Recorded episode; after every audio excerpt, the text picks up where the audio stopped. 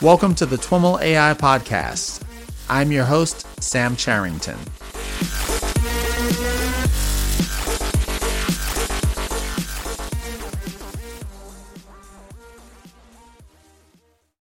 All right, everyone. I am on the line with Kamyar Azizzadenesheli.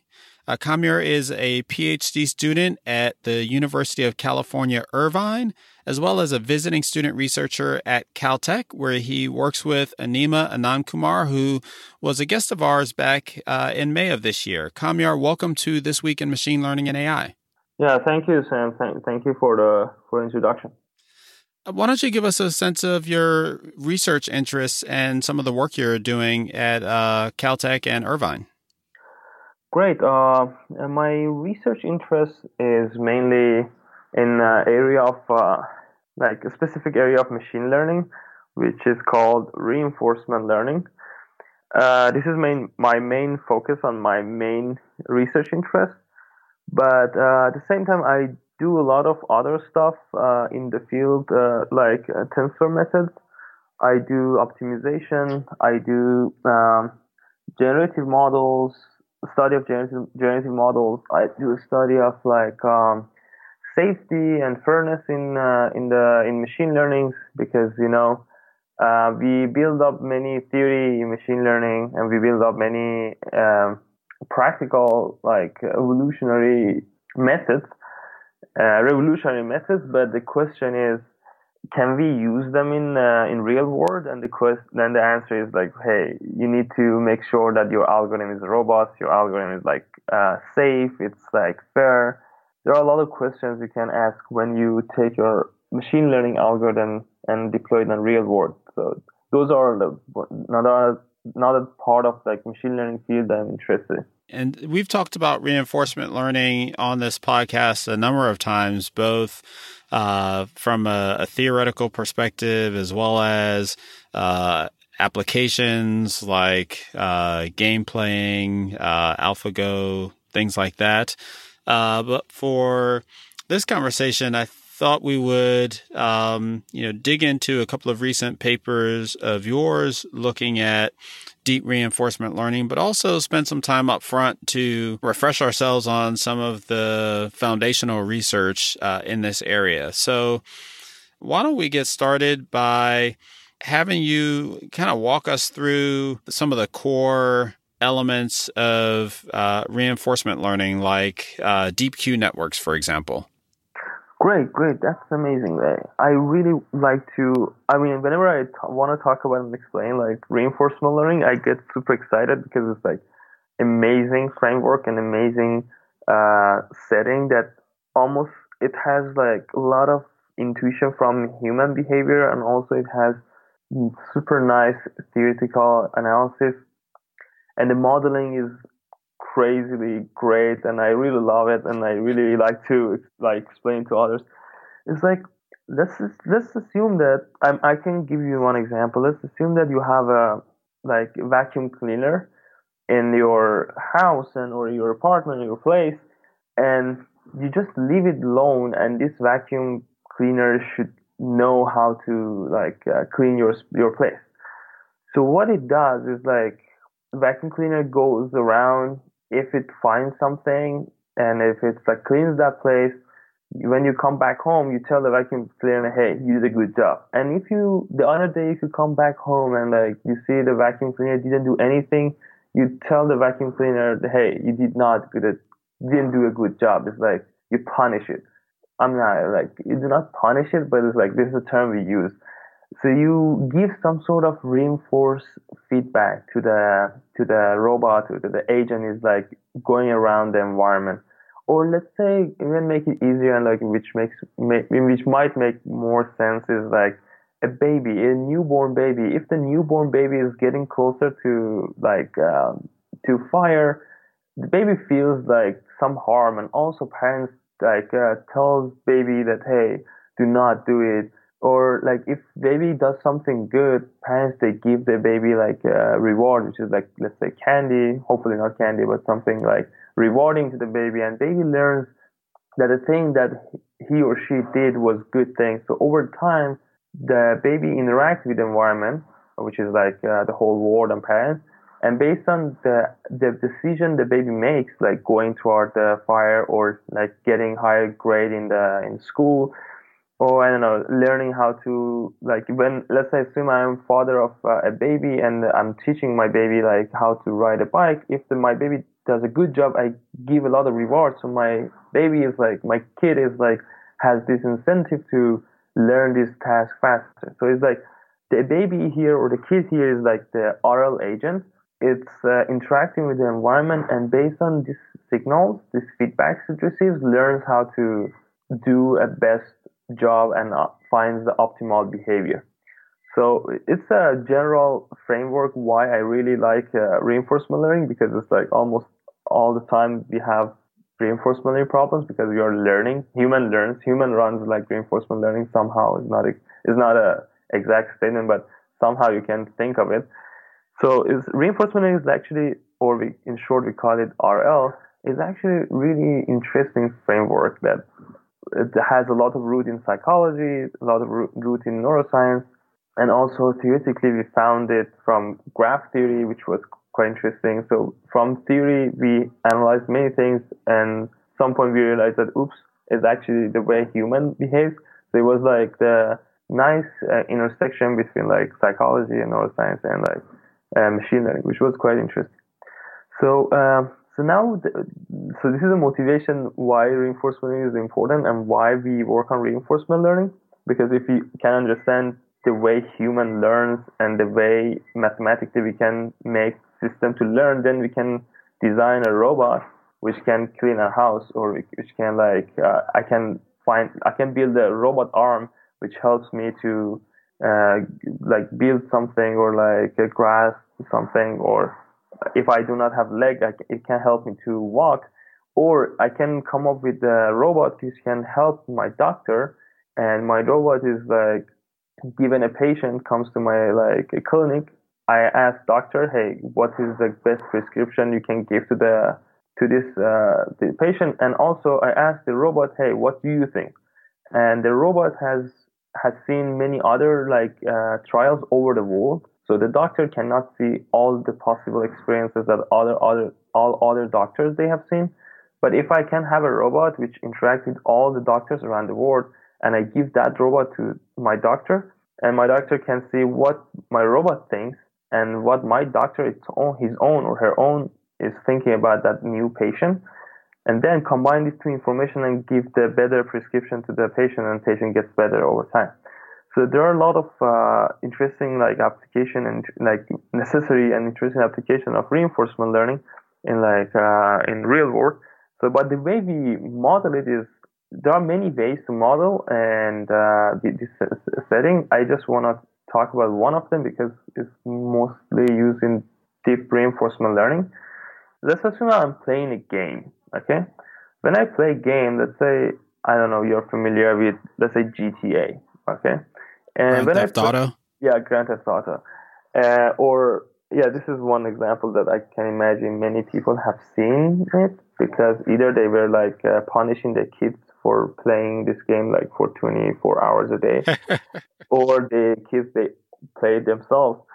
Uh, is like you have this agent going around the world, its own world, and like needs to make a decision to optimize its final goal. Okay, so the decision the agent makes at each point is like walking to left or right or like uh, going to the barber shop this uh, or going to gym this kind of stuff. These decisions at the time gives it like some reward. Each of these decisions has like long term effect. If my my my like guy in the in grand theft auto goes to like uh, gym it gains more power can run faster okay? So this running faster doesn't have a meaning at the time, but but the thing is, this running faster feature is useful for the agent for later in like few days later when the agent is going going to run away from the cops, something like that. So the action you're making, the decision you're making now has long term effect. It's that effect of this like action is like appears like later. Let's say if I'm like sitting in my office, I'm gonna grab a coffee. If I grab my wallet now, it doesn't ha- doesn't have any meaning until I get to the coffee shop and I want to pay.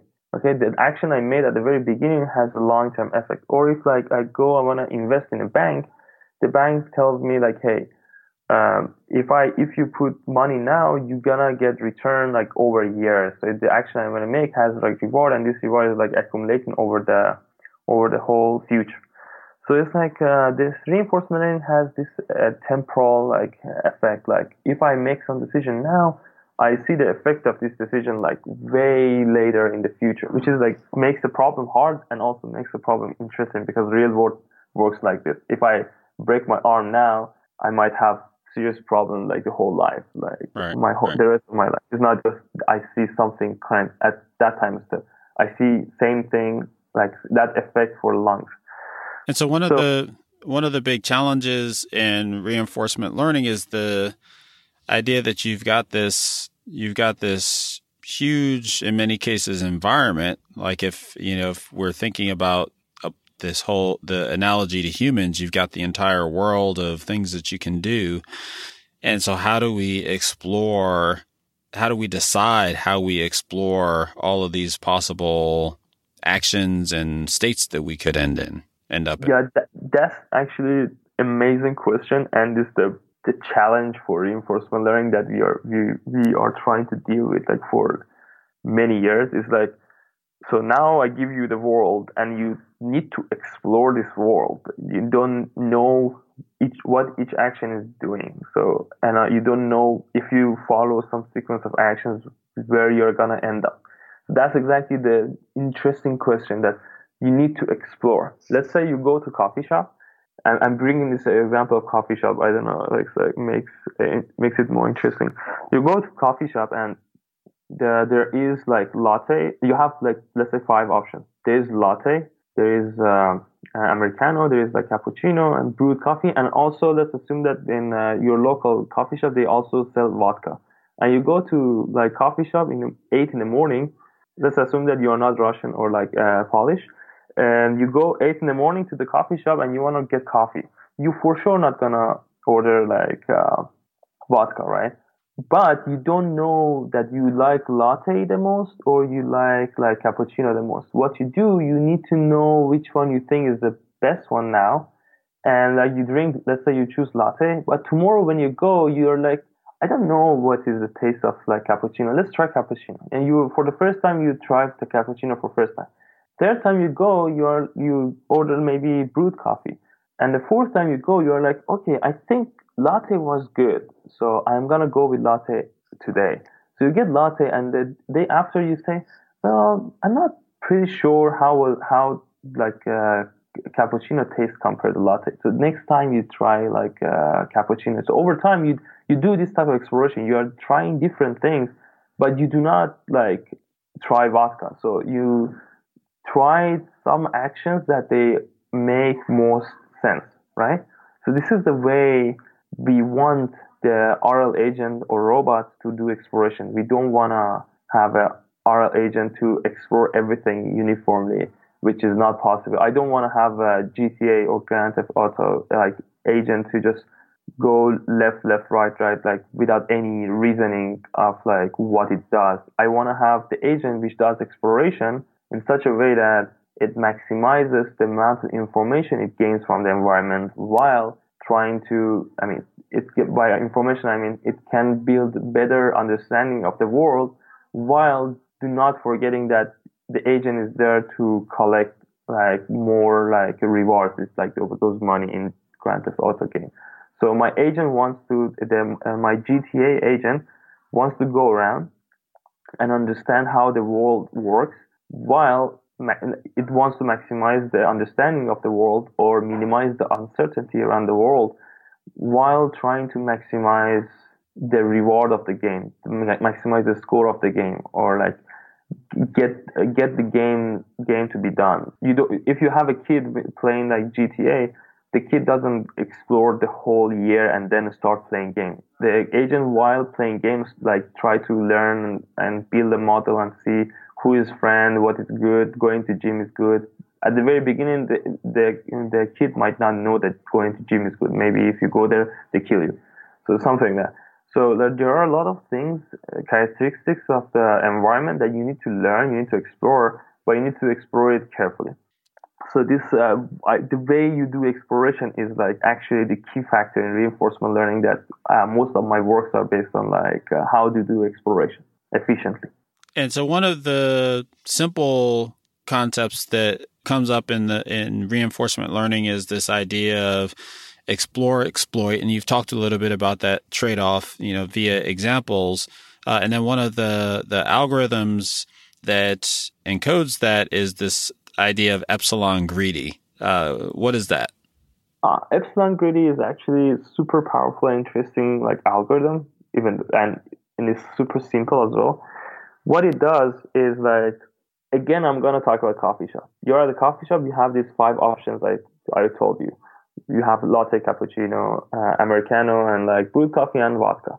Okay, so now let's assume that the, so far, based on the, let's say assume that you have been in the coffee shop for many times, and you know that you feel that uh, you are you are a fan of latte the most. You like the latte the most. So your greedy decision, which is the, the decision which maximizes your uh, your satisfaction, is choosing latte. Okay. So epsilon greedy exploration and exploitation strategy says, hey, with probability, like let's assume epsilon is like 0.1, it says with probability 1 minus 0.1, which is like 1 minus epsilon, I'm gonna choose the most greedy decision which maximize my satisfaction, which is latte. So with probability 90%, I'm gonna choose latte. And also I say, hey, I'm also not pretty sure about other other decisions. I I'm not sure very sure about like uh, cappuccino. So what it does with probability one minus epsilon, which is like 10%. The agent randomizes over all these five actions. Okay, so it's like with probability, but with probably 10% it randomizes over all the actions. It means that sometimes it's like choosing cappuccino, sometimes choosing americano, and sometimes choosing latte when it does exploration. And also it sometimes chooses vodka. So it's like the probability that you choose vodka is exactly equal to the probability that you choose brewed coffee and, or like uh, cappuccino, which is actually the part that epsilon greedy fails because you know that vodka is not good. Why you choose it again and again? So this is uh, one part that in one of my papers we address and we resolve this issue, which is quite interesting. So epsilon greedy is like is a powerful algorithm. It does choose like the best action with high probability. The best action, I mean, the best action that agent so far knows is the best might not be, might not be the best. And with probability one minus epsilon, sorry, with probability epsilon is gonna just uniformly choose other actions, even though the agent might know that some actions are really bad, but it does choose them. So this is the epsilon greedy, and it's been used in like area of deep it, it, it was a prominent like algorithm for tr- making trade-off between uh, exploration and exploitation in uh, in area of deep reinforcement learning. And one of the famous algorithm which uses this is deep q network. So i can uh, just briefly tell like what deep q network does is so let's go back again to the grand theft auto game deep q networks are one of the algorithms for deep reinforcement learning that uh, that really popularized the the space and launched a lot of the efforts to solve video games and things like that. It was uh, it was created at, at DeepMind. Is that right? Yeah, DeepQ network was created at uh, DeepMind, and it was like w- one of the main reason why like there are many researchers are working on deep like uh, deep reinforcement learning because this first paper made it somehow possible to go beyond like a small grid world, small games that theoreticians we were like working on the, on the small words and like this paper was the first paper that we were able to apply reinforcement learning methods on the games like Atari's and like the games, the video games, the games that we were not even thinking that possible to uh, solve using using reinforcement learning algorithm at the time. But this paper was like a kind of revolutionary paper that brought a lot of attention to the field of reinforcement learning, and people start working on this field. As a, a lot of practitioners and like uh, scientists, they start working on these games and on these uh, algorithms because this first paper made it somehow. It is not. I'm not claiming that this was the. It was like the huge gap between the previous works and this work. There were like many works before, like DeepQ network. They were they were able to do many things on uh, Atari games, but this one was the simplest one, which had like simple idea and deployed neural networks in order to solve Atari games. So it was like quite interesting. And so, what's the relationship between Epsilon Greedy and DeepQ networks? So uh, the way DeepQ network works is like let's, let's get back to the Grand Theft Auto. The agent walks around the city, and for each action, it knows that if it, the agent chooses that, uh, let's say, action going forward or shooting that person, it has the follow up return. Like if it does something, it might win the game or like uh, it might get some reward or some money, some score. So it, it each action has like like upcoming and like forwarding reward. So it's like each action has value. How good is that action? If I kill that person, so sorry for my language, but if I go to the gym, how how much value it has for me? How how how much I get fulfilled if I do this action now? So what Deep Q network does for when it uh, when it plays game is like given a state of the game, even given the, the, the image of the game, which is like, like the frame of the game, it decides how good is each action. It's like computes the value of each action. Okay. For example, if I play seaQuest, which is like a submarine, is like in the sea, needs is getting out of oxygen, needs to go on the top of the sea and like get some oxygen.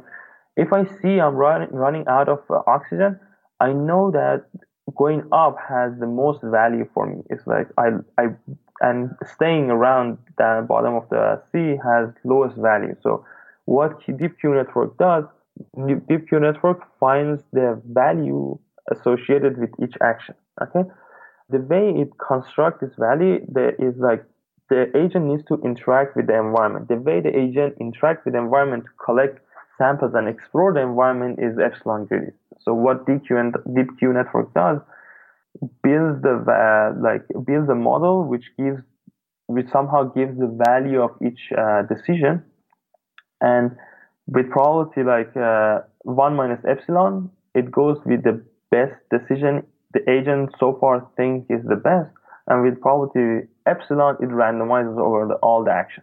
Okay, so if I run deep Q network on uh, myself when I go to the coffee shop with probability 1 minus epsilon, I'm going to choose latte, and with probability epsilon, I'm going to randomize over the all the actions. Okay? So this is like uh, the way Deep Q network works. It learns how good is each action. It learns the value associated with each action. How good is making the like action up at, at the current time step. How good is this action? So it learns this function, and when it learns this, fun- while this the way it learns this function is like collect samples to to learn this function better and better. And so we can think of deep Q networks as essentially uh, an algorithm for accounting for the the various values of these actions over a series of steps. Is that fair? Uh, it's it's fair. Some it's like uh, it's fair that it's like counting the amount of reward it's gonna receive in the future, and like somehow in, in instead of memorizing all of them, it learns a function which like approximate this count. Mm-hmm. And so, in the best case, like I, there are many theoretical analysis which show that it doesn't do it exactly, but we can for the, this uh, for the for this conversation we can assume that it does. Does DeepQ networks specify a particular type of neural network architecture, or can it be implemented with multiple different types of uh, of networks? Oh, DeepQ network is actually an algorithm, and it can be used for. And you can anyone can design his or her own like our neural network architecture. Neural network here are like the machinery we use to solve this problem. Like, but deep q network its own is like a, is a generic algorithm. It doesn't care that you're using neural network you're using kernel machine or using uh, uh, linear models. I mean, the objective that is being used there is generic and can be applied on the on the variety of different models. and can be applied on a variety of different architectures. But the first paper used this uh, objective function uh, uh, on uh, using like deep neural networks. So that's why we call it deep Q network. Mm-hmm. So the the thing is like it can be applied on any architecture designed for like deep networks. I can design my own deep. I, I design also like for different tasks. I design different arch- neural network architectures, but I still use deep neural deep Q network like machinery and algorithm to to optimize and learn this value of each decision. Okay. So it's kind of generic algorithm. It's not just for a specific neural network. It's like it can, it it works. Not I mean it's generic and it's applicable to variety of almost all the neural networks. Are there specific neural networks that folks tend to use with DeepQ networks? Yeah, for uh, Atari games, when we we are like dealing with Atari games, we are using a specific neural network mainly. People have tried different neural networks, but mainly we use the same neural networks that DeepMind paper back in the day, not not back in like a few years ago, uh, developed. I mean, nowadays like the time is when you say back in the day, mean you mean like five years ago in the in the field of AI. Uh, yeah, so so far, like most of the researchers, they they use the architecture designed in the original Deep DeepQ network paper, which is like uh, interesting because we we use the same architecture and we design better and better algorithms on the top of DeepQ network. So we have variety of extension to DeepQ network we have double deep Q network. We have my work, which is like Bayesian deep Q network. It's like we build, we use the same architecture, but we are developing better and better algorithms. And and once again, what makes an algorithm better and better in this context is its ability to make better decisions about what elements of the space to explore or what decisions to make at any particular juncture so that it's more sample efficient. That's a concept that comes up a lot in here. How how efficiently are we using our time in the environment to train a, an algorithm? That's a super interesting uh, point that you brought up. Is I don't I want to learn the optimal behavior for let's say playing game in minimum number of interaction with the game, right? I don't want to like play a game for 25 billion years in order to like by game I mean the simple let's say game Pong or game and sequence. I don't want to play this game for like 25 billion years in order to be able to by years I mean like time for the for the for the for the Atari games. So I don't want to play that. I want to like play these games for like I don't know half an hour by hour I mean uh, by uh, this time I'm talking is like the time that actually you need to play that game.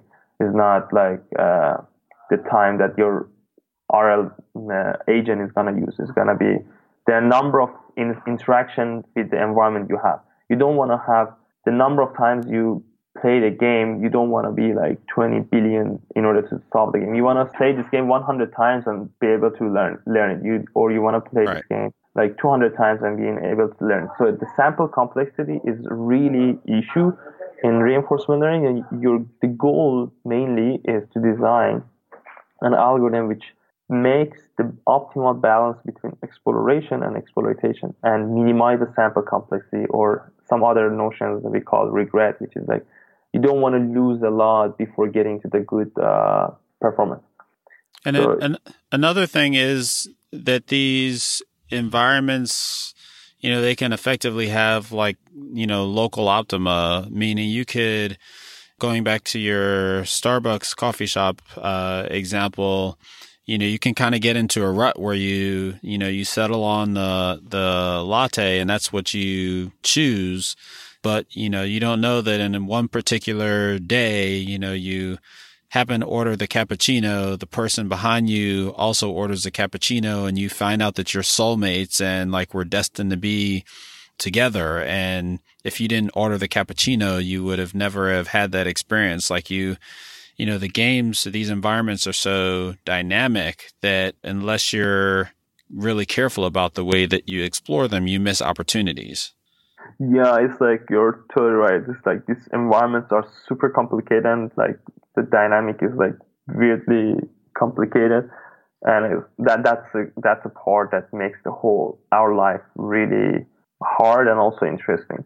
So like if the, the setting might have a lot of weird and complicated situation, and it makes me to explore all of them. Okay, but if I'm gonna for the first time I go to coffee shop, I don't care that much that there is a person behind me is gonna be my soulmate. But if I go to coffee shop and I learn that which coffee actually I like, then I'm when I'm certain, then I start to explore other stuff.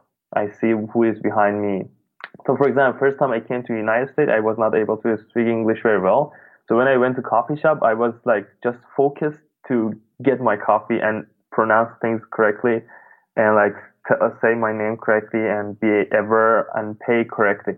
And but nowadays when I go to coffee shop, I just uh, while ordering coffee, I talk to the person behind me. Okay, so at the over time, when I get more confident and confident about the state of the environment, the way I need to make a decision, I start to do more complicated exploration. So it's like uh, the way human does. And I was like when I first came to United States as a person who was not speaking English before coming here.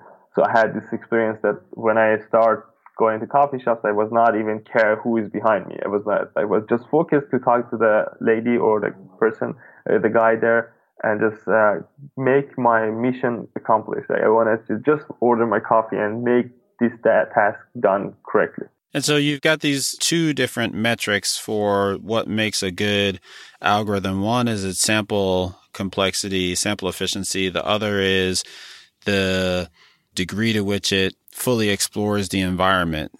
There are many terms, uh, but for simplicity, let's uh, we all let's call it like sample complexity, like how many samples I need to come up with a good strategy. Okay, so in other words, what I, what I'm hearing you say is you can kind of boil all of that stuff down into sample complexity at the end of the day, whether it's yeah. uh, you know it's the algorithmic, like the computational element of it, whether it takes a long time to converge on anything or not, whether it takes a long time to figure everything out or not. But all of this stuff is ultimately related to the sample complexity. Yeah, all of them are happening. Like the goodness of the sample in the sense that I get lower uncertainty about my, my world and also how much that knowing that sample is going to help me to come up with a better like strategy or better decision.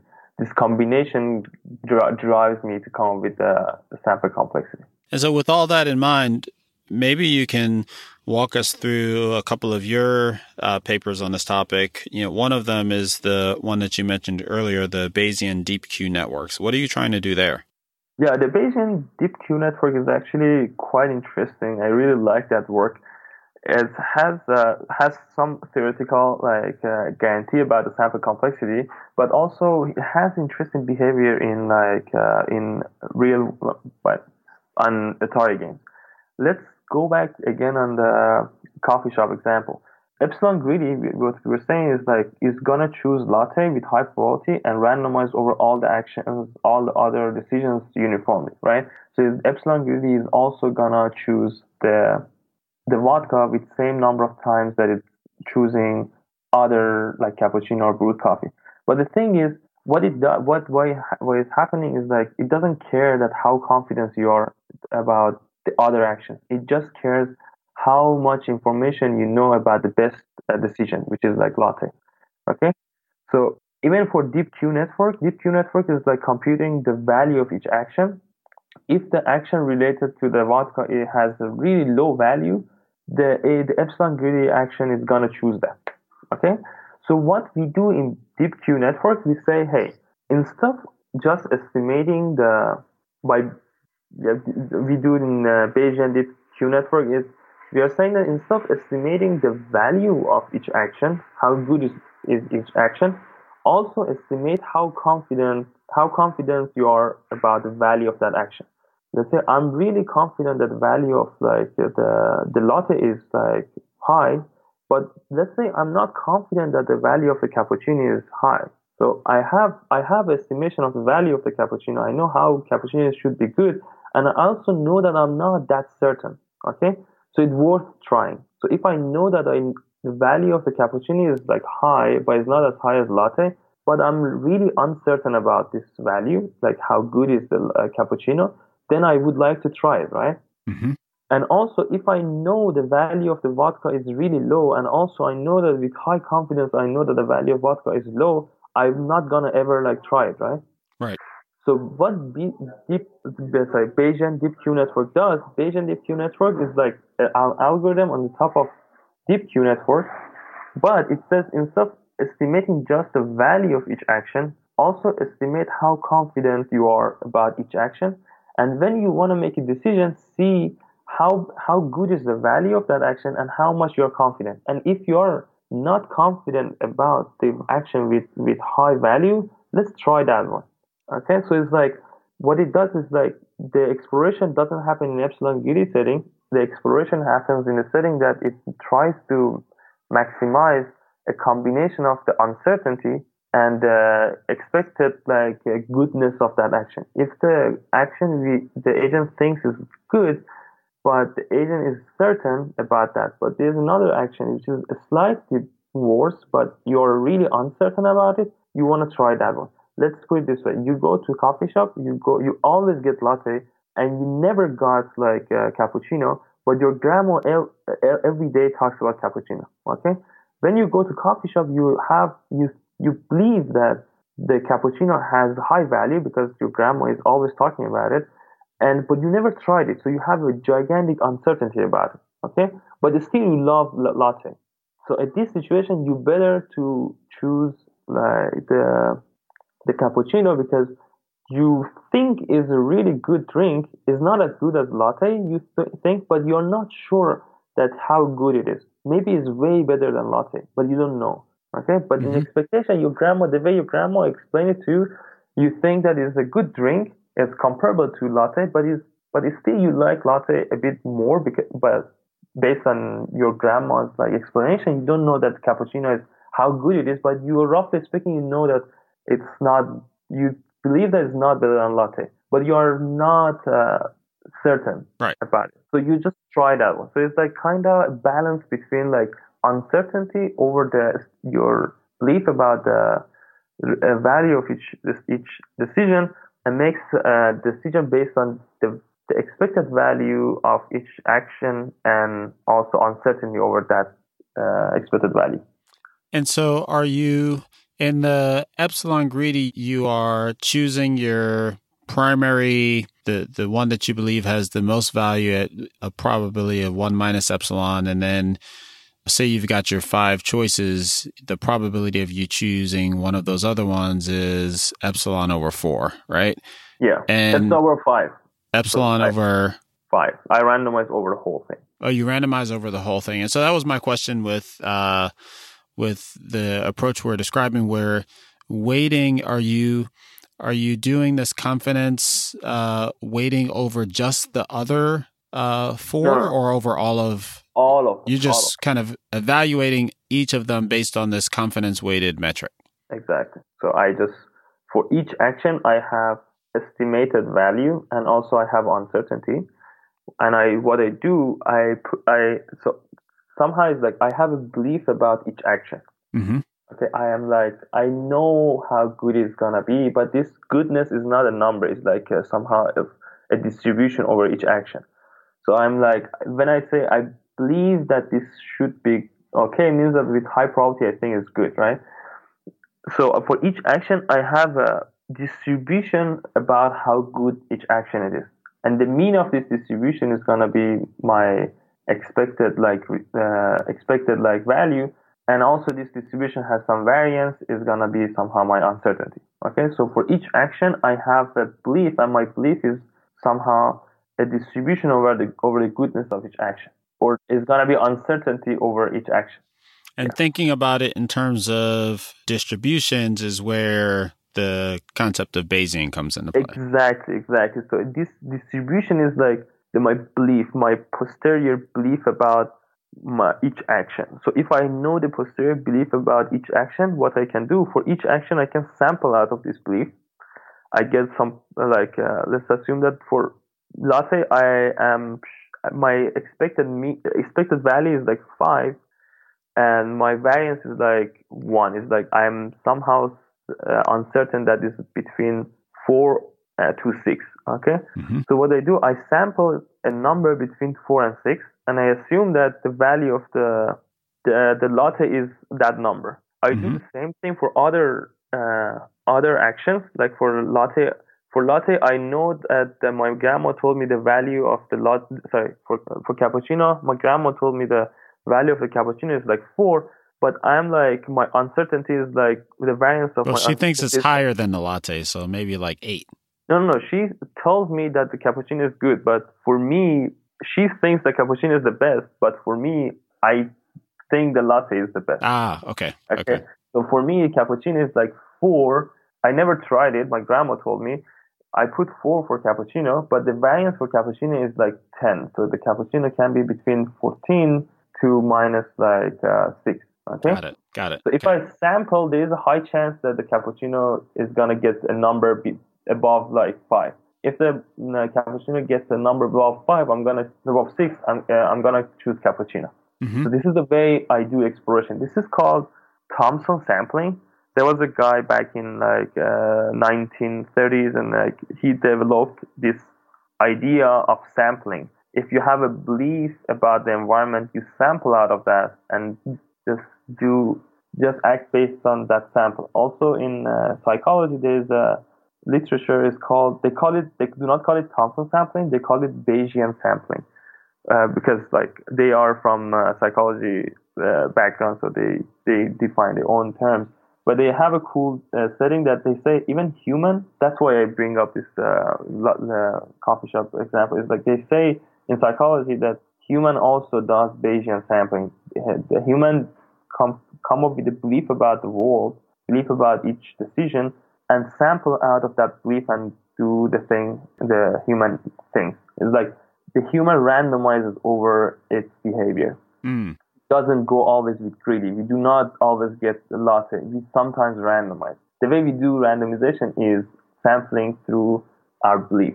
I mean, this is claim in psychology. I'm I'm not making this claim. Right. I'm just repeating the thing they say.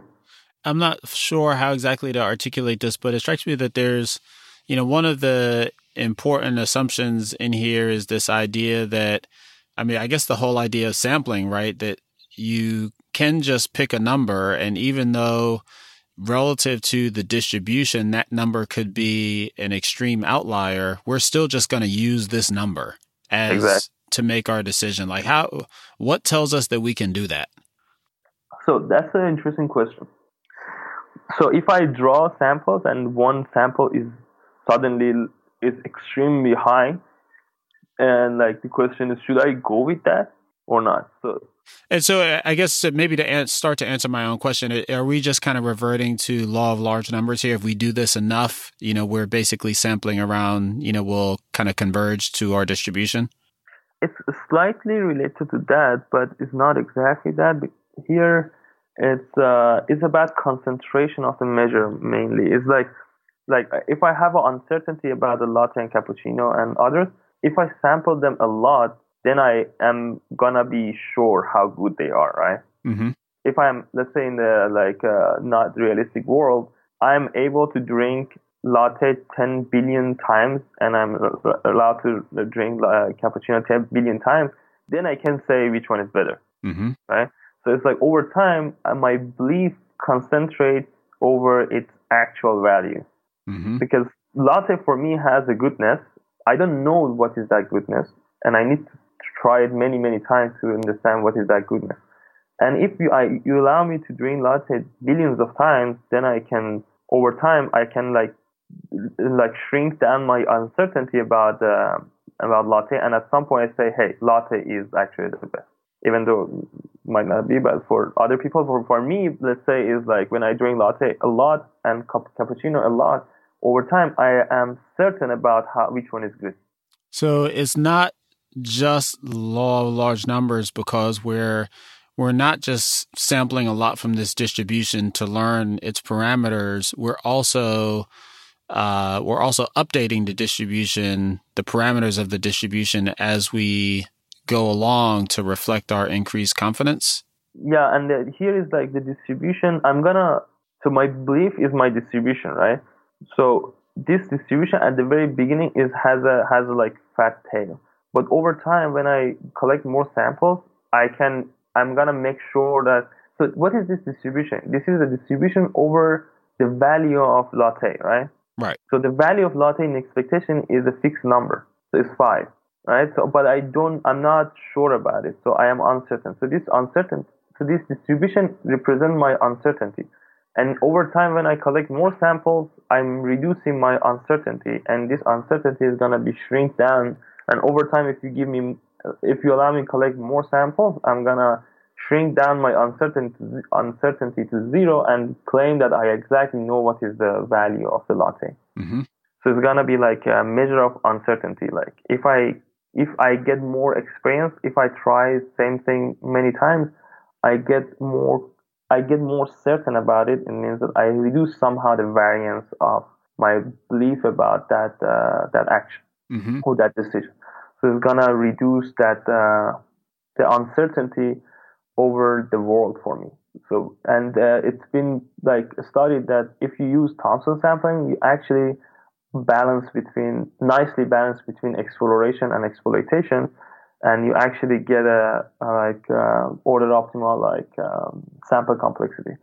So a part of your work then is applying this uh, this Thompson sampling algorithm to the to deep Q networks, and does the the analytical results follow as well into the reinforcement learning realm? Yeah, it does. Uh, so is I'm not applying Thompson sampling on deep Q network. I'm extending deep Q networks to have this Bayesian property. Deep Q networks, they, they, as I said, they just compute the value of each action.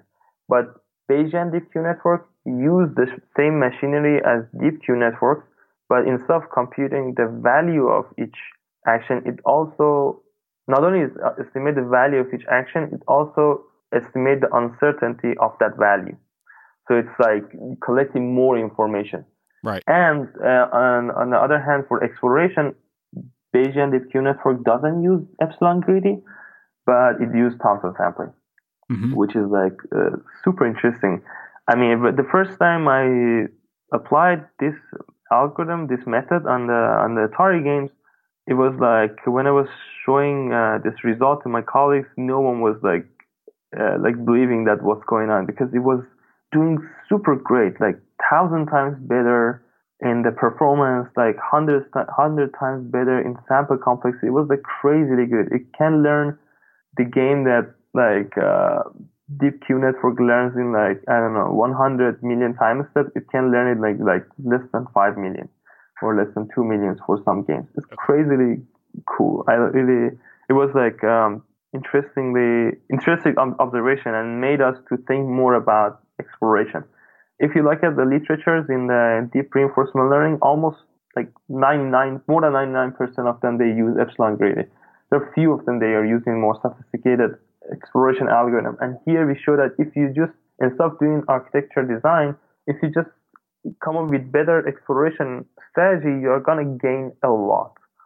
Has that uh, result stood the test of time? Is this still state of the art for certain games, or has it been extended by other folks? Like, where does it sit in the landscape oh, of uh, extensions to DeepQ networks? Oh, interesting. That's an interesting question. It's like after DeepQ network, there there have been many many extensions to design better uh, cost function, to design better like sampling, sorry, to design better handling of the memory there are a lot of extensions that they advance deep Q network, okay, mm-hmm. but they all almost all using epsilon greedy. Okay, right. so we are not comparing against those advanced architecture. We are just saying just take the simple deep Q network and instead of doing epsilon greedy, do uh, do Thompson, sampling. sampling. And we show that it does way better and also we show that it does better than many many other algorithms many many advanced algorithms mm-hmm. but we did not compare against those algorithms that they are advancing the architecture or advancing some other like uh, rewarding functions because the point right. of this work was like hey if we just change the exploration algorithm what's going to happen if those algorithms those algorithms that are advancing deep q network if they if I apply uh, this Thompson sampling on those algorithms, I'm gonna get like better performance. Got it. Got it. So you kind of left it as an exercise to the to the reader to take their favorite extension to DeepQ networks and uh, try this as a way to get even better sample complexity. Yeah, it's like just this is like the way we say to do exploration and exploitation instead of epsilon greedy. If you have a sophisticated like uh, deep reinforcement learning algorithm, you're if you're still using epsilon greedy, if you apply this one, this approach which has a theoretical like analysis and also theoretical guarantee, you hope to get way better performance. What you've done here is you've proposed an alternative to epsilon greedy based on Thompson sampling, so based on uncertainty weighting. Uh, presumably, there are you know other ways that you could change the explore exploit mechanism further. Uh, how how well explored is that space? Have has have a lot of people proposed different algorithms for dealing with exploitation? That's a super interesting question. Is from land of theory, the, like the main question we are asking almost every day is to come up with the better exploration and exploitation algorithm. From the theory land, we developed a lot of nice, amazing, and sweet, I would say, algorithms. They they balance this exploration and exploitation for different settings. Okay, so theoretically, this this area is nicely studied there are a lot of rooms to ex- explore more and like to prove and like study new things and like uh, find the optimal way of exploration. But the thing is extending those methods. Even I have few like uh, theoretical way of doing exploration exploitation in the theory land, but the, the, the, the it's not easy to extend those ideas and those settings to deep neural networks. Okay. So from the theory, we have a lot of algorithms and we have a massive amount of studies that we know how to do uh, exploration exploitation to get some sort of order optimal like sample complexity. But the problem is like those algorithms are not easily extendable to deep reinforcement learning. Is it is it simple to explain or give an example of an algorithm that isn't easy to apply or how or why they tend to break?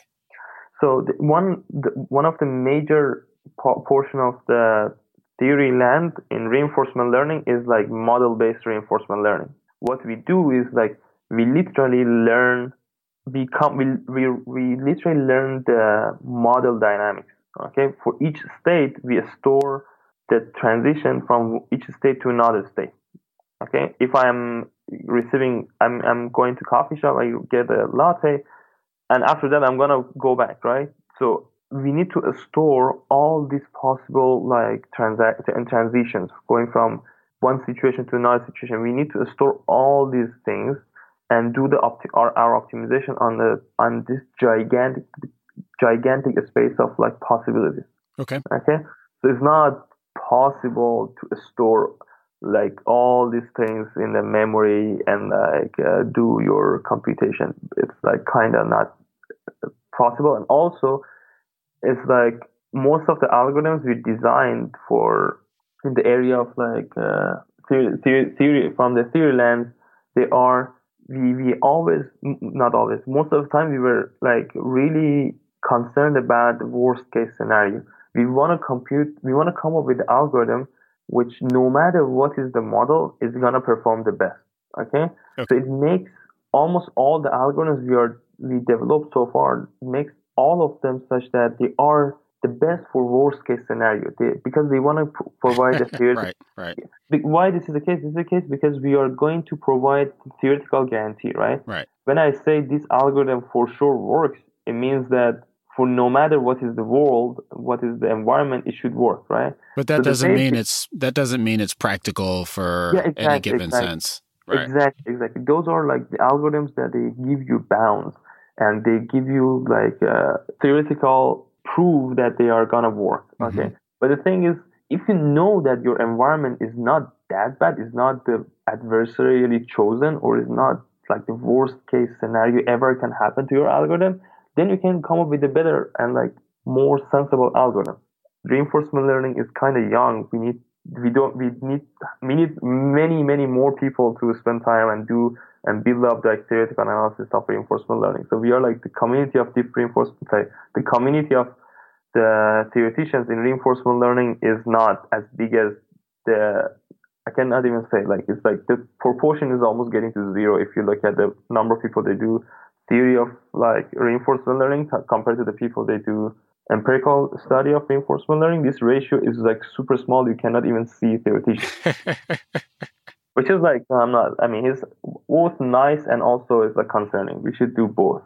And so, just to make sure I understand, the first of the two impediments you mentioned, it is that in uh, practically speaking, the, for, with deep reinforcement learning models like DeepQ, they make uh, simplifications that lend themselves to uh, you know practical concerns, computational concerns, and so, for example, they uh, they are looking at um, they're kind of rolling up the value into a single state, if you will, or element, if you will. Whereas some of these uh, algorithms that are, you know, you could argue are more optimal, you know, they may be looking at a wider, you know, wider set of observations of the state that you couldn't really operate on practically. Is that what you're kind of getting at?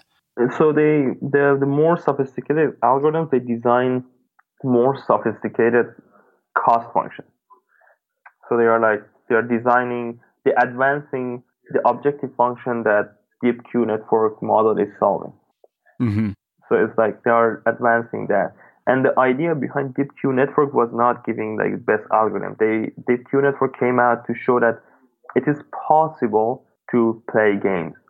It doesn't claim that it's the best, and the, the aim of that uh, work from DeepMind was not, hey, we are doing the best reinforcement learning algorithm. They wanted, they just wanted to show that, hey, it is possible to use current algorithms to in order to beat human or like in order to learn simple games. And a big part of that possibility was the computational feasibility. Yeah, they didn't. Yeah, they didn't yeah. care that much about like like sample complexity. They didn't want to minimize the number of samples that the agent sees. They mm-hmm. wanted the, the main goal was, hey, we want to outperform like um, other algorithms, and we are gonna outperform other like human. that was the goal behind the nature paper they had was like hey this is the case that you can come up with the algorithm which does better than human in uh, in certain games mm. or let's say for AlphaGo like the go game you do not care about the, that much about the number of samples that your uh, like go players like your agent sees you just at the end wants to like like win against the best go player right right so it's like this is really important. This is really interesting to do to, to be make it feasible for first time. But after that, you need to de- design algorithms. They do the thing that reinforcement learning actually requires. It's like reducing the number of samples, like learning better policy. So they made it feasible. The rest is gonna be like first make it better. By make it better, it means like come up with a better sample complexity, come up with a, a better value estimator, uh, in the second work that I, I want to talk is like I, you can easily show that the DQN objective is actually biased objective function. So you better off not to do it if you want to be really serious in reinforcement learning. You, you better like do something else than deep Q network. But if deep Q network is the only thing you can do, just go with it. If you can't, I mean, if you're able to do better, it's better off not do DeepQ network because the cost function is easily biased and it can it can screw you up. So elaborate on that. You said the second cost function. No, in the second work that I uh, ah, right. get a chance to talk about here. In that second paper, walk us through the results. So you started with looking at the cost function for DeepQ networks.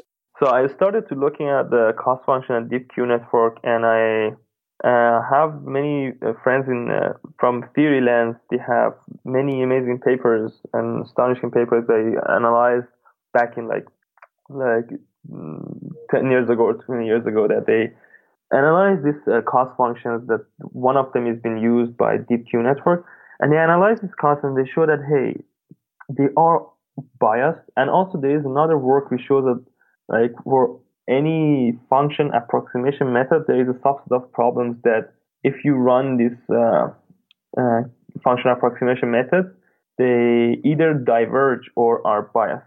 So it's like there is no hope that you can get a algorithm which is like um, you you think that it's, it can it can do something reasonable almost everywhere. But the hope is to that they do not break like uh, in the like simple setting. So if you look at the deep Q network objective, it's like it minimizes two terms where you just care about one of them. The second term you don't want to minimize, but it naturally minimizes. Okay, and also it has some other issues of like uh, like it it somehow looks at instead of re- like um, averaging the errors, it just always looks at the maximum error and like uh, backpropagate that maximum error, which is not the thing you want. If you have a Gaussian random variable, you don't want you don't care about the max. It, you care about like its mean. But the the thing that the deep Q network setting passes through its backpropagation is actually the max of the sample, which is not the thing you want. So it's uh, kind of like biased in many, many different senses. And the question is, if it's biased, and if we know that any function approximation method can be biased or diverges, can we do anything for that? That was the question I was asking myself when I started to work on the second work, which we call it generative adversarial search, or in short, we call it GATS. Probably you have watched the movie Gatsby. So the name is, has some relation to that guy as well. But yeah, the, the algorithm is called GATS and it's trying to address the fact that if the if I use function approximation for reinf- deep reinforcement learning, and if my function approximation is biased, can can I do anything with respect to that or not? And presumably, you found that you could do something using uh, a generative adversarial network based approach. Yeah, that's an interesting idea. So there's a line of research in psychology which says when human wants to make decision, it forecasts what's going to happen in the future. Or people say, imagine. I would, uh, I would like uh, avoid using word imagine but I can I would say human like when I want to go to coffee shop from my office, I just imagine like imagine or forecast or like predict what's gonna happen in the future, right? I'm, I'm I can I can think of like going there talking to the uh, coffee man and order and pay and think about what I'm gonna get and come back. Like I'm, I can imagine and like think about it. Okay. Mm-hmm. So this is like a line of uh, research in like uh, psychology which says sometimes when human makes decision, human builds the the model of the environment, model of the world, and in that world does some analysis. It's not always human does analysis based on just observation. When human interact with the with the environment, with the world, it has some model of like some abstract model of the environment and the world in in his or her brain. Okay. Right. I mean, maybe it doesn't make sense, but I think to me it makes sense because when I'm gonna do something, when I wanna plan for future or for my like like mm, a trip, or I wanna do a road trip, I plan everything. I think of what's gonna happen, what are the situations, all these scenarios. I check all of them in my brain. I do not start my road trip and then see what's gonna happen. I just plan everything. Okay. Mm-hmm. Mm-hmm. So this is a thing that we they say. Oh, oh, of course, there are like many decisions we do not plan for. Like let's say there's a mosquito, it just bites us. Like we do not plan to just uh, scratch that part of body. It just happens.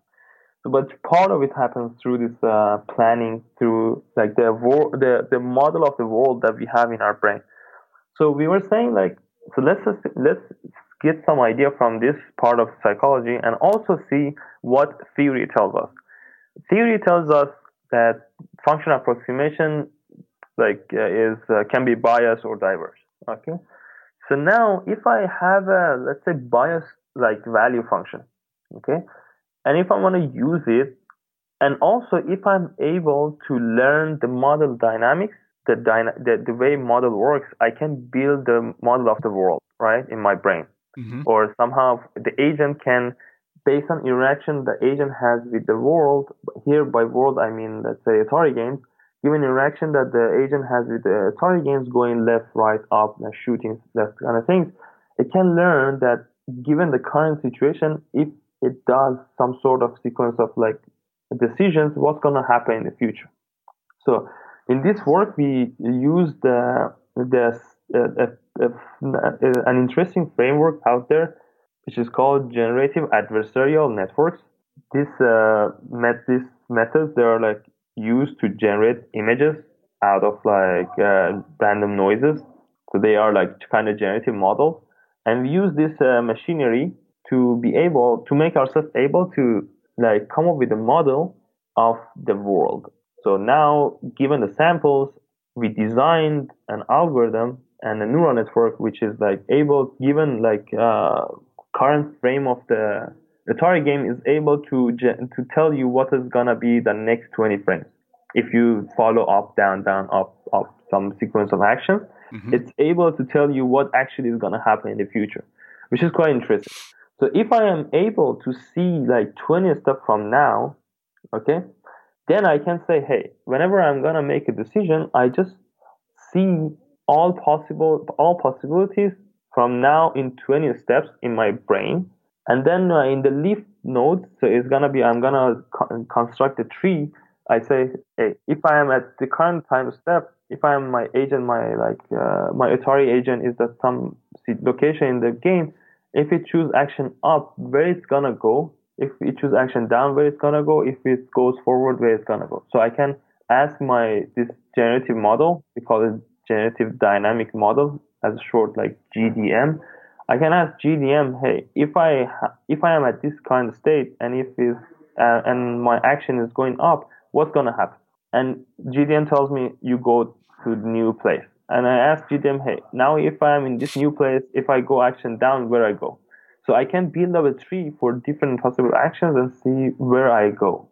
It sounds like, I mean, in, in a regular uh, DRL type of problem, you're also kind of evaluating the expected reward for each of the possible actions, but that sure. the the notion of expectation is like you're you've lost a lot of information. And so is the idea that by using GANs to project the future state instead of or an expectation, you retain more information?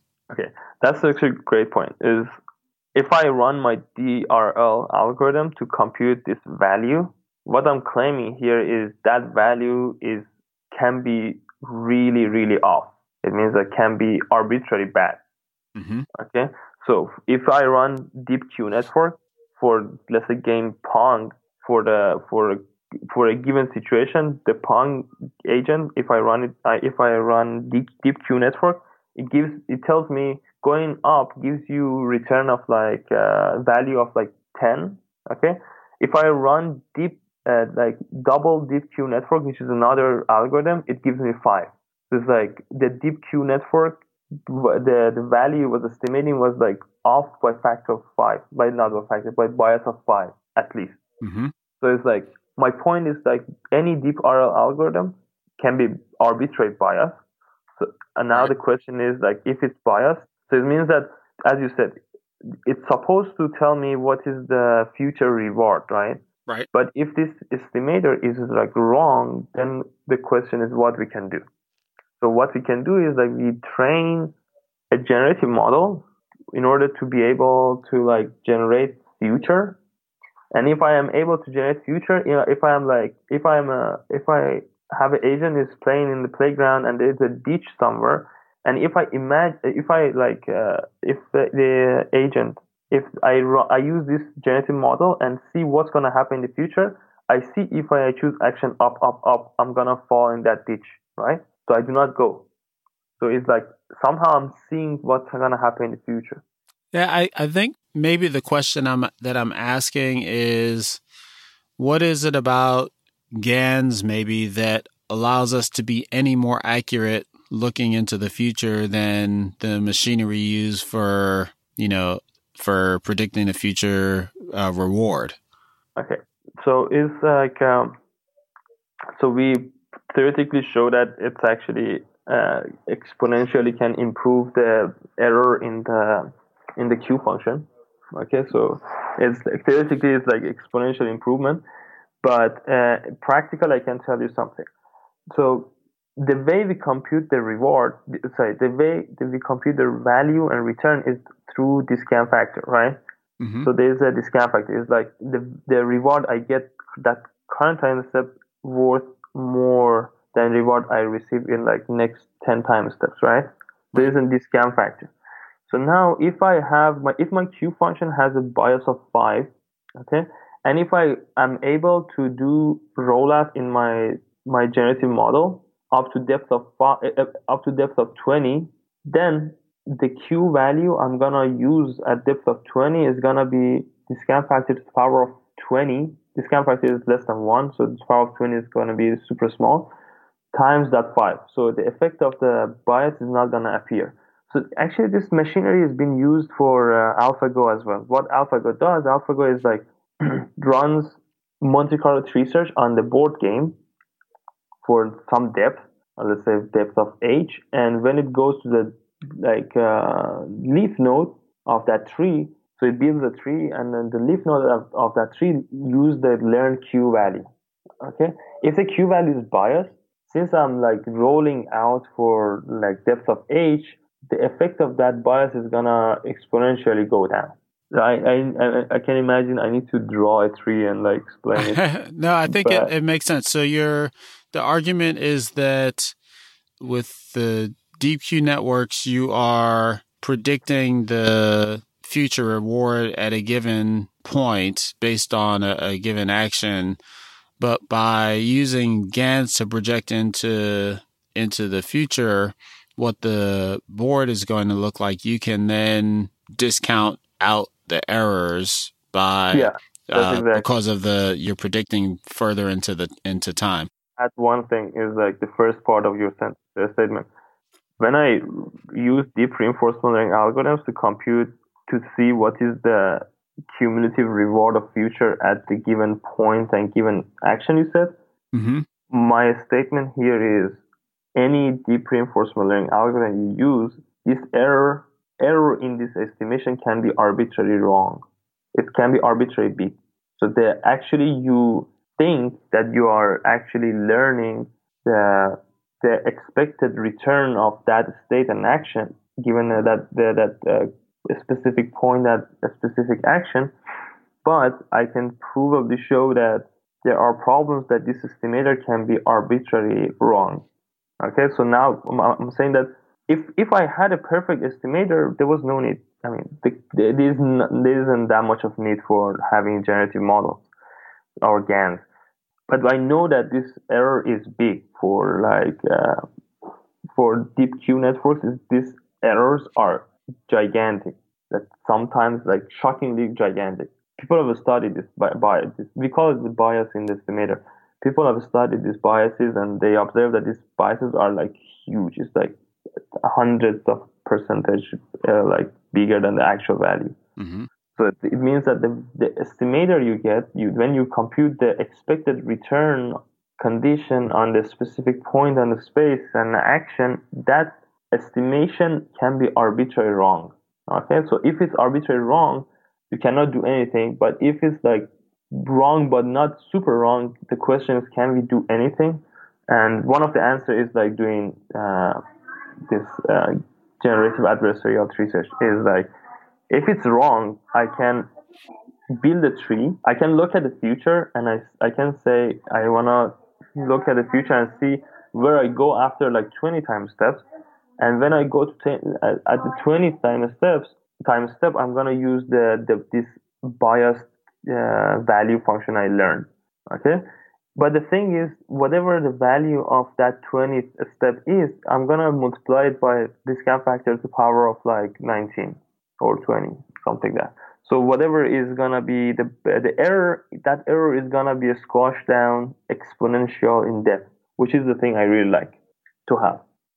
Are you using the GAN to predict the state only at 20, or is it 20, 19, 18, all the way down to one, and you're discounting I, each of them? I literally built the whole tree and I scanned all of them. Okay. And so.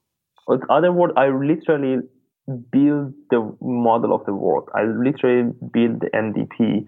If there exists MDP, right. I literally build the Markov decision process there. Right. So another way to think about this is like you're basically trying to do what uh, what AlphaGo did with Go, but for you know a game like Go, you've got like fixed positions and fixed states, and while there are you know a lot of them, and we can't enumerate them efficiently, you know we know what they are given a particular state of the game now and a particular move, and we can enumerate a, a tree. Yeah. For an Atari game, they're not they're more continuous they're not like these you know very discrete you know moves and positions so how do we you know how might we apply this idea of getting the tree at a bunch of future states? Well we can use gans to do that.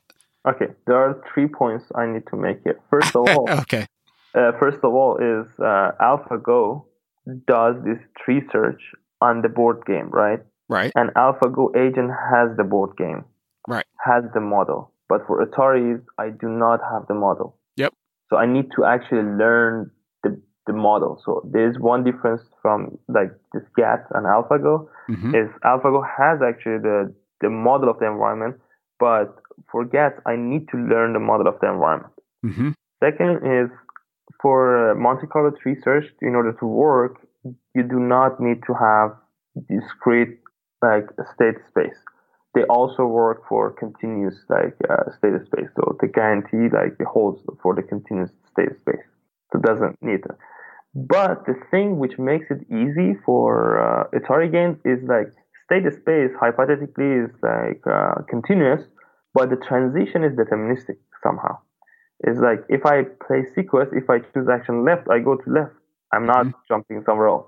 So it's like that the if we assume that this is a the hypothesis. If I hypothesize that for Atari games, the state space is continuous, but still the transition is deterministic. It's like going from one state to another state. I mean, condition on the current state and my current action, I know which state I'm going to end up. Mm-hmm.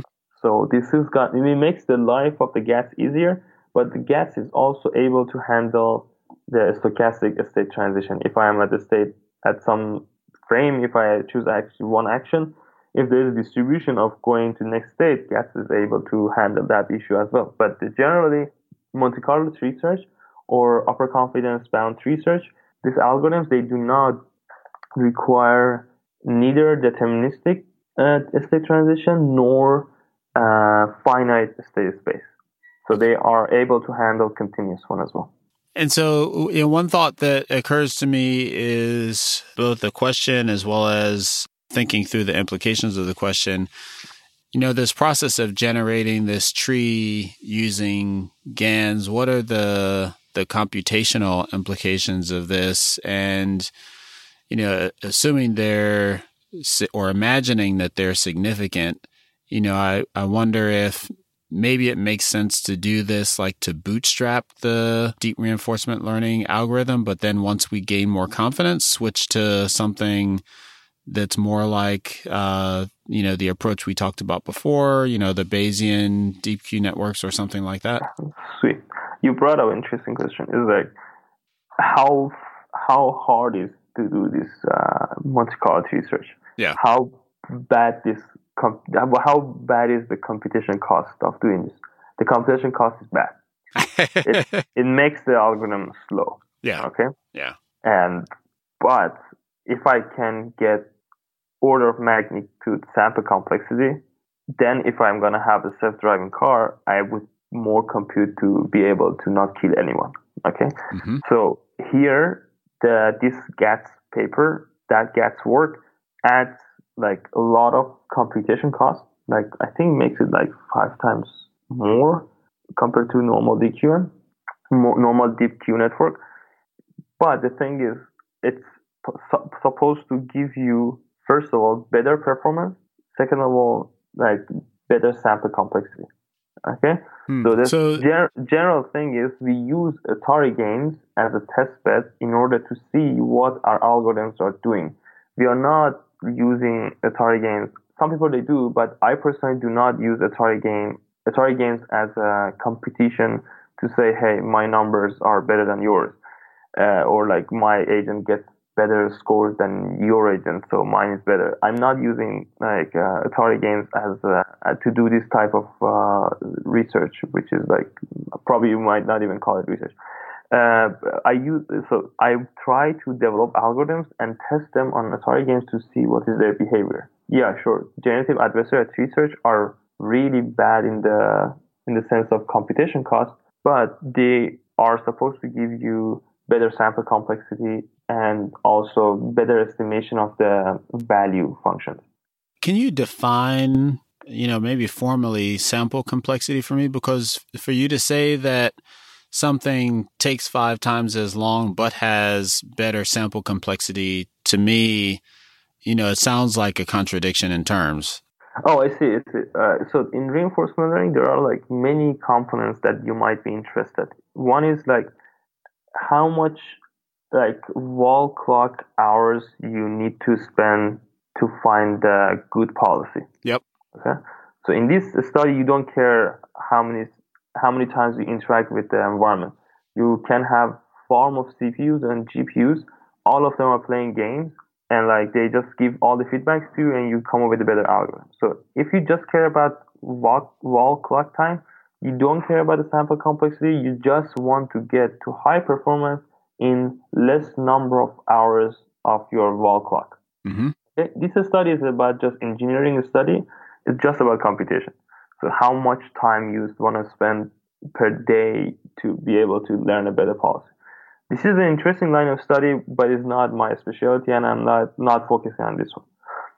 There is another one is so now there's another one is like says what objective function for DRL algorithms I can define such that I get the best policy and also get best, no, not best, more reasonable policy and also reasonable value estimation. Okay, so there's a lot another line of study that people have done a lot of research on it to come up with a better cost function or objective function. DQN uses the most naive uh, objective function because the goal of Deep Q Network paper was like, hey, to show that it's feasible and it's possible to outperform human or be able to run something on Atari games. So there's another line of research tries to come up with a better objective function in order to estimate better policy and also estimate better uh, value function. Even in this case, you don't care about the number of. In this setting, you don't care about the. Uh, in the extreme case of this this setting, you don't care about computation cost, and also you don't care that much about the sample complexity. You are like you. The people run the algorithms algorithms for like like billions of time steps. Okay. But there's another third line, which is the, the most interesting part for me is like, can I get the same performance and stuff in one billion times of interaction with the environment in like one million time steps? Mm-hmm. So one million times time steps is like literally I'm gonna. So if I have two kids, they play in Ataris and they are playing that that games, I just see which one is learning faster. By learning faster, it means that the amount of hours they put to play game. If one kid is playing that game like like from eight in the morning to nine at night, and then does better than the other play, other kid which plays the, one hour per day, then I just the way I compare the smartness of these two kids somehow might be like how many hours they played exactly the game, how many times, how many hours they interact with them with the game, right? How many times they press up and down.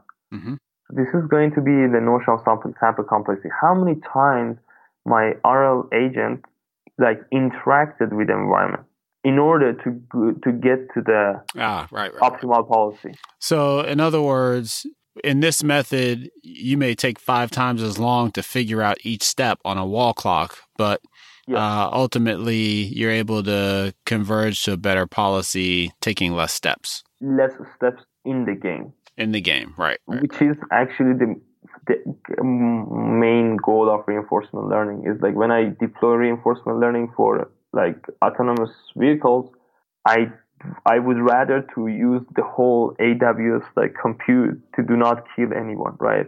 Right. So I'm I one concern is for sure compute compute, but main concern is com- like developing a better algorithm which has less number of sample samples required to come up with the optimal behavior. Mm-hmm. So this is like notion of sample complexity for this setting. I'm not using the exact theoretical notion because the exact theoretical notion has another meaning. But here somehow it's like how many samples I need to. So if deep Q network solves a game in 200 million samples, I mean, get some performance in 200 million samples, am I able to reach the same performance in, in less than 1 million time steps, in less than 1 million samples?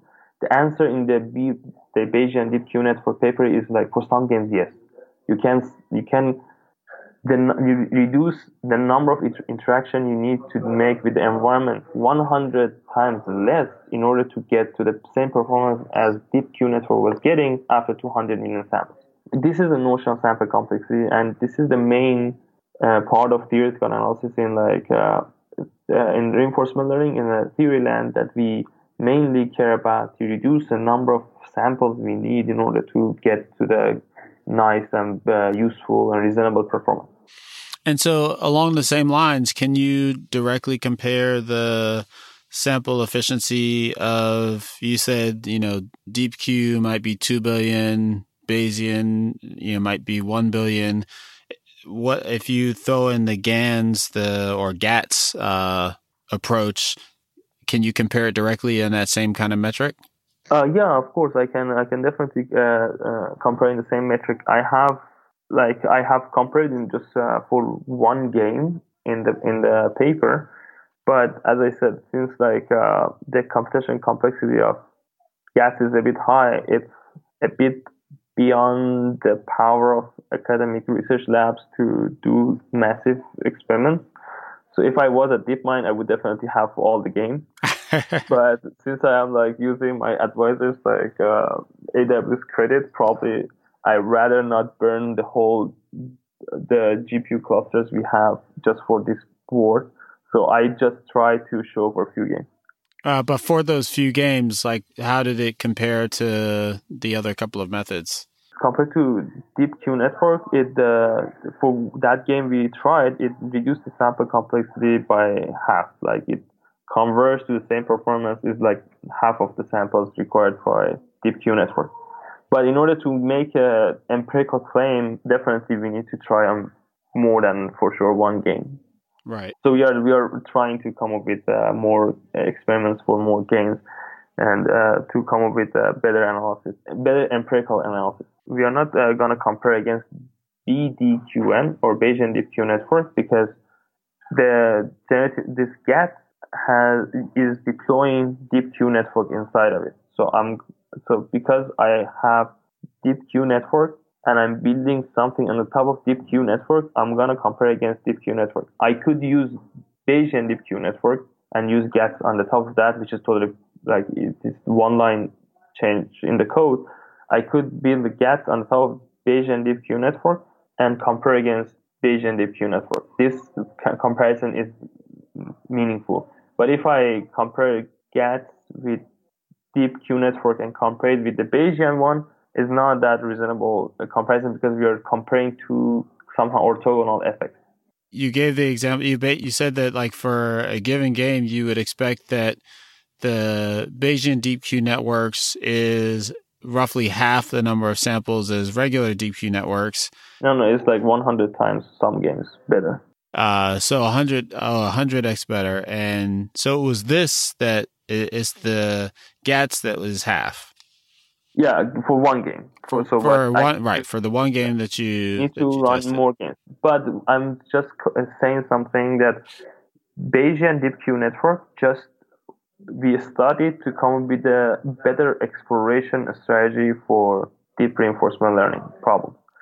At GATS, we are coming, we came up with the algorithm to reduce the error and bias in the learned yeah. value function. So these are kind of orthogonal effects. So the thing is, I'm not going to compare these two together because they are these are two studies of two orthogonal things, and um, I personally don't care that much which one does better because both of them can be combined together and come up with new algorithms. Mm-hmm. Yeah, these okay. are like we are in in deep reinforcement learning. We are like far from claiming that we can use them in real world. So what we do, we are now hold the, like majority of the field. We are trying to study and come up with better and better algorithms and these are algorithms are like studying because reinforcement learning like um, word is like too big and we need to do a lot of study to come up with to study different effects of different components in the setting.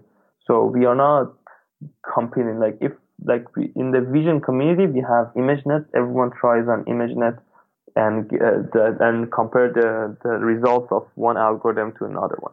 But here we are not doing, I mean, many people, they do compare their numbers, but I personally do not do compare my numbers to say this is better than the other. We are just studying the effects of different uh, different components in the environment, and we are we are just in the baby stage of like reinforcement learning. We are like right. getting things to see what what what each change would do. Yeah. Like it's like we are very very far from to get to the real competition to say this algorithm is better than the other one. So in other words, you're, you know, it's just kind of exploring ideas about, you know, what levers we even have available to us to tweak if we cared about maximizing performance, but we're so early on, there's really nothing to maximize performance against. There's no mm-hmm. ImageNet or something that we're, you know, yeah. someone who's building a, a self driving car, you know, they might want to take all of these different approaches and, you know, apply them together, but that's a lot of work and that's their issue. Right. Yeah, they're going to combine everything together. You can imagine like, like coming up with better, like uh, exploration strategy, like Thompson sampling. It's, it's obvious that someone should have tried this one like five years ago, right? Mm-hmm but no one has tried it because we are like very very like this is a fundamental component in the in the reinforcement learning algorithms right? The exploration is like the one of the most important and actually i can say even main component of the the reinforcement learning algorithms but no one has tried this one. Why? Because we are in the early stages. We mm-hmm. are still don't know and don't get to know like what are the fundamental components of the algorithms is. Like for ImageNet we know mainly that we need to have these convolution layers. We need to have like a softmax output. We can use cross entropic loss. These are the common thing that everyone uses and it works very well. But in reinforcement learning, we don't have these all components all together. We don't know what is the best way of doing uh, exploration and exploitation together. We don't know what is the best function approximation we should use. We don't know what is the best memory we should use we don't know we don't like we are like really really far from right. any claim. We're just really the, even before the baby stage. We are not even got born. Right. We were not born yet. awesome. Well, Kamiar, you've been very very generous with your time. Thanks so much for taking the time to uh, yeah, chat with me about all this stuff. It was a lot of fun, and uh, I think folks will uh, enjoy this and learn a lot. I really appreciate it. Awesome. Thank you. Oh, thank you. Have a great day. All right, everyone, that's our show for today. For more information on Kamiar or any of the topics covered in this episode, head over to twimlai.com slash talk slash 177. If you're a fan of the podcast, we'd like to encourage you to visit your Apple or Google podcast app and leave us a five star rating and review. Your reviews help inspire us to create more and better content, and they help new listeners find the show. As always, Thanks so much for listening, and catch you next time.